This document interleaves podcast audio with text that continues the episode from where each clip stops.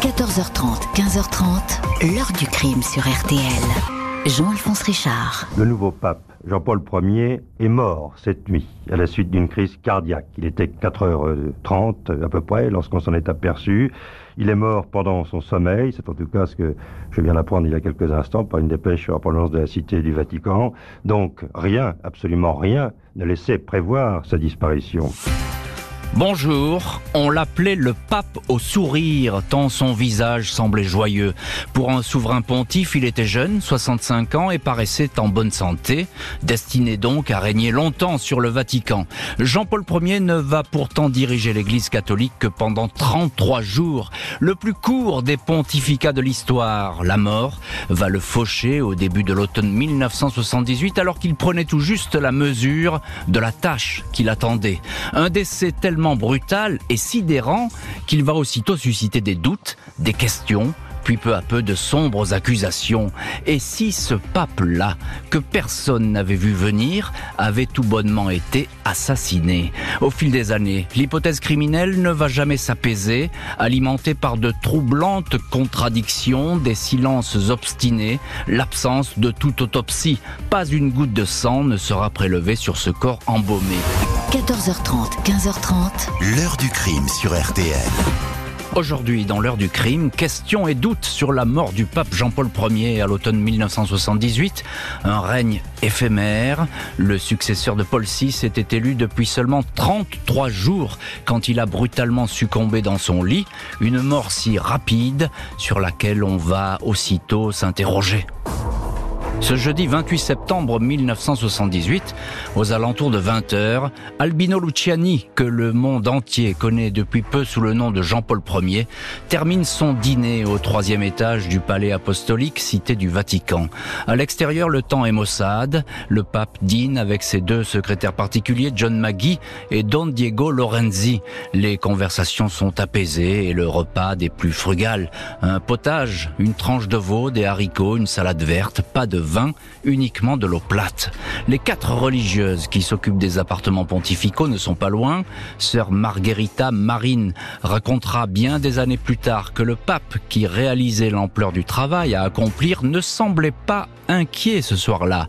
Il travaillait beaucoup, il se promenait dans l'appartement, il n'était absolument pas écrasé par la responsabilité qu'il avait reçue. Inquiet ou pas inquiet, la journée a bel et bien été harassante. Il a dû régler toute une série de dossiers lourds et urgents. Juste avant le dîner, le pape a eu une très longue réunion de travail avec le cardinal Villot, puis après avoir mangé, il a passé un long moment au téléphone. Des témoins lui ont trouvé alors un visage fatigué. Le père Magui lui a conseillé de se reposer, d'autant plus que selon lui, le souverain pontife a ressenti des douleurs dans l'après-midi. Le pape avait parlé d'un vieux rhumatisme. Il n'avait pas voulu déranger son médecin personnel, le docteur Renato Buzzonetti. À 20h15, Jean-Paul Ier rejoint sa chambre pour aller se coucher. Ses secrétaires l'encouragent à actionner la sonnette qui se trouve au-dessus de son lit s'il ne se sent pas bien. Le pape les rassure et les encourage à passer une bonne nuit. Les appartements pontificaux se vident alors peu à peu de tout occupant. Les gardes suisses montent la garde devant les portes. Vers 5 heures du matin, sœur Vincenza, depuis 12 ans au service de cet homme devenu pape, vient déposer une tasse de café et un petit pot de lait devant sa porte. Le pape a l'habitude de se lever à 4h30, mais la religieuse ne voit aucun trait de lumière. Cinq minutes plus tard, elle repasse devant la porte, mais personne n'a touché au café. Elle attend encore trois minutes, puis frappe de réponse. Elle entre et aperçoit le pape, allongé sur le lit, adossé à deux gros coussins, les lunettes posées sur son nez, la tête tournée vers la droite, arborant un léger sourire, les yeux à moitié fermés. On aurait dit qu'il dormait, répéteront tous les témoins. À 5h30, après le passage de Sir Vincenza et des autres religieuses, le secrétaire du pape, John Maggie, est dans la chambre. Un quart d'heure plus tard, le docteur Buzzonetti est sur place. Il n'interroge personne trop ému, dira-t-on. Le certificat de décès est établi sur le champ. Après une rapide inspection, le médecin conclut à une mort subite survenue la veille autour de 23 heures. Une cardiopathie ischémique dont l'infarctus du myocarde est l'expression la plus grave, précise-t-il. Le pape, 66 ans, est mort d'une crise cardiaque. Dans l'heure qui suit la mort de Jean-Paul Ier, un communiqué du Vatican est envoyé aux médias. Il est écrit que c'est le secrétaire particulier John Maggie qui, inquiet de ne pas avoir vu le Saint-Père dans la chapelle pontificale, s'est rendu dans sa chambre et l'a trouvé sans vie un mensonge puisque c'est une sœur qui a approché la première, le corps sans vie. En début d'après-midi, Radio Vatican, organe officiel, annonce que le souverain pontife est mort en lisant un texte intitulé L'imitation de Jésus-Christ. Fausse information également qui ne sera démentie que quatre jours plus tard. Personne ne saura ce que lisait exactement Jean-Paul Ier avant de rendre son dernier souffle. Seule certitude, ces fameux feuillets dactylographiés, une note rédigée à son attention, ces pages, ont disparu. La rapidité avec laquelle le décès est expliqué, la volonté de tourner rapidement la page au Vatican étonne bon nombre d'observateurs. Et si le Saint-Père était mort d'autre chose que d'un infarctus? Peu après avoir délivré le certificat de décès sans jamais avoir pris conseil avec un autre médecin, le docteur Renato Buzzonetti procède à la toilette mortuaire du défunt. Il est aidé par monseigneur Villot, secrétaire d'État du Vatican, qui va organiser les obsèques, ainsi que par l'omniprésent secrétaire particulier, le père Magui. Un peu plus de deux heures après la mort, le corps, habillé des vêtements pontificaux, les mains posées sur un rosaire, est transporté à la salle Clémentine pour y être exposé jusque dans la soirée. Les prélats, le public peut venir se recueillir brièvement devant la dépouille placée sur un meuble surélevé. Pendant ce temps, le docteur Buzzonetti a été rejoint par des confrères qui ont leurs entrées au Saint-Siège, l'éminent professeur Mario Fontana ou encore le docteur Antonio Darros qui soignait à Venise celui qui n'était encore que le cardinal Luciani. Aucun de ces praticiens ne suggère de pratiquer une autopsie du Saint-Père, pratique pourtant courante dès lors qu'une personnalité décède aussi subitement. Hors de question pour les autorités vaticanes qui disent ne pas en voir l'utilité. À quoi bon va-t-on répondre systématiquement? J'ai vu sa sainteté hier soir, il était parfaitement bien portant, totalement lucide quand il m'a donné toutes ses instructions pour le lendemain, commente brièvement le cardinal Villot devant une poignée de journalistes. L'absence d'autopsie et un diagnostic posé aussi rapidement par un seul médecin, tout cela suscite des questions. Le corps du pape ne va en effet jamais être examiné. Après avoir été exposé dans la salle Clémentine, il est aussitôt confié à des thanatopracteurs qui ont pignon sur rue à Rome les frères Arnaldo et Ernesto Signoracci, encadrés par le professeur Cesare Gerin, le patron de l'Institut médico-légal. Les frères Signoracci ont examiné une première fois le cadavre aux alentours de 7 heures du matin, ils ne sont pas médecins, mais ont vu défiler des dizaines de gisants. Et là, ils ont des doutes.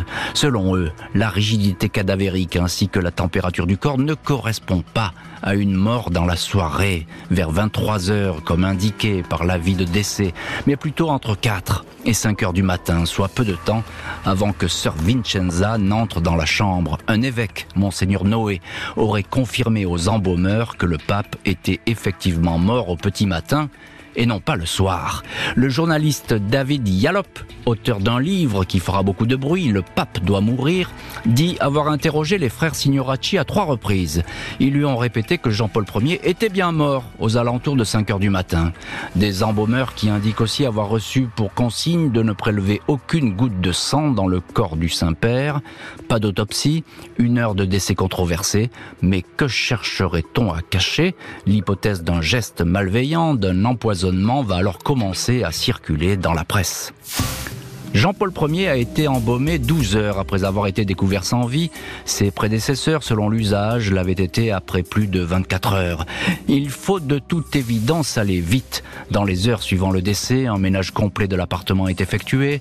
Toutes les affaires personnelles du Saint-Père sont emportées, notes, livres, photos. Le tout est placé dans des cartons. La sœur du pape, Pia, autorisée après bien des difficultés à pénétrer dans le bâtiment, pourra récupérer les lunettes et les pantoufles de son frère. À 18h, les 19 pièces des appartements pontificaux sont vides, plus aucune trace du passage d'Albino Luciani en ces lieux, les portes de ces étages sont placées sous scellés, des pièces inaccessibles qui ne seront rouvertes que lorsque le successeur sera élu. Mais pourquoi donc en vouloir à ce souverain pontife qui venait tout juste de prendre place au Vatican au point de l'empoisonner dans son sommeil?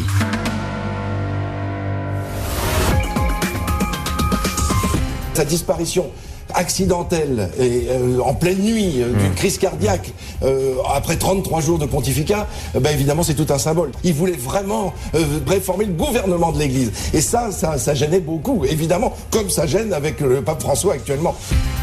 Dans l'heure du crime aujourd'hui, des ombres sur la mort du pape Jean-Paul Ier, le pape au sourire, en septembre 78, derrière les murs du Vatican. Un infarctus selon son médecin, ni autopsie ni enquête. La thèse d'un possible empoisonnement va prospérer.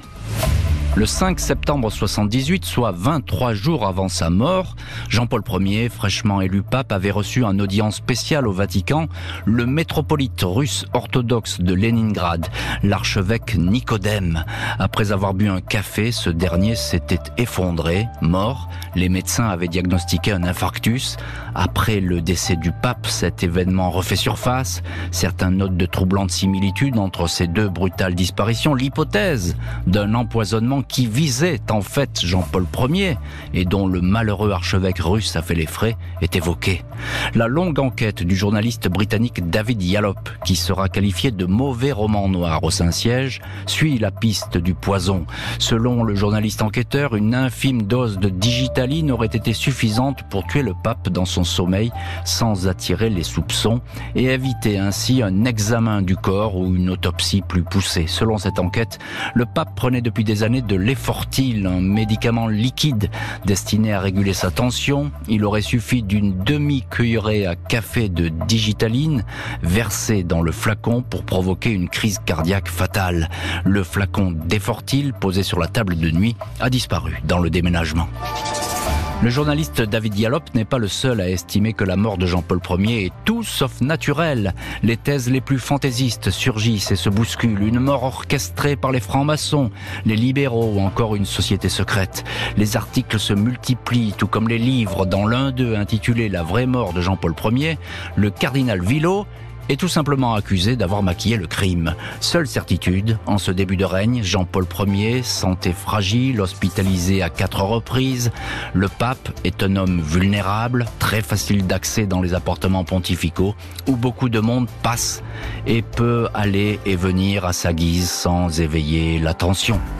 Et si le Saint-Père a été empoisonné, il y a bien une raison, un mobile. Qui gênait-il?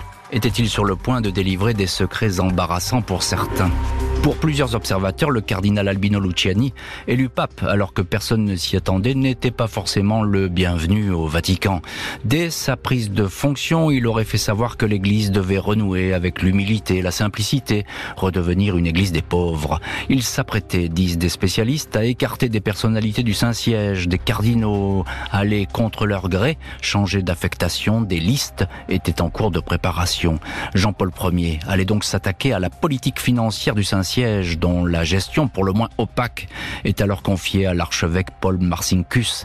Cet homme fort du Vatican dirige depuis six ans l'Institut pour les œuvres de religion, l'IOR, structure qui gère les finances vaticanes.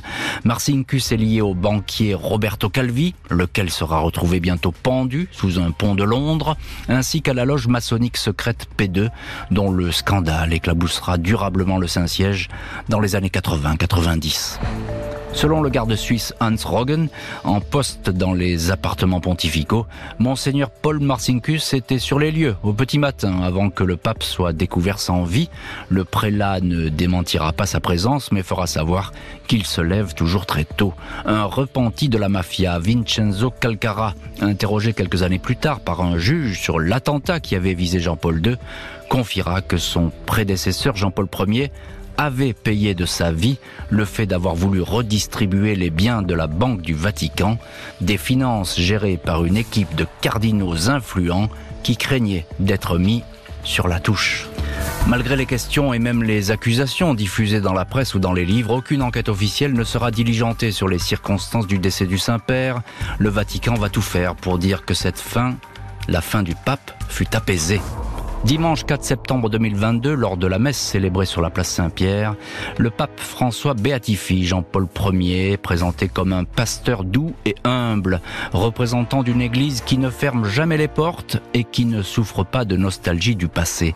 Pas d'allusion aux circonstances de sa mort, même si ces derniers mois, le Vatican s'est employé à tordre le cou aux supputations en tout genre.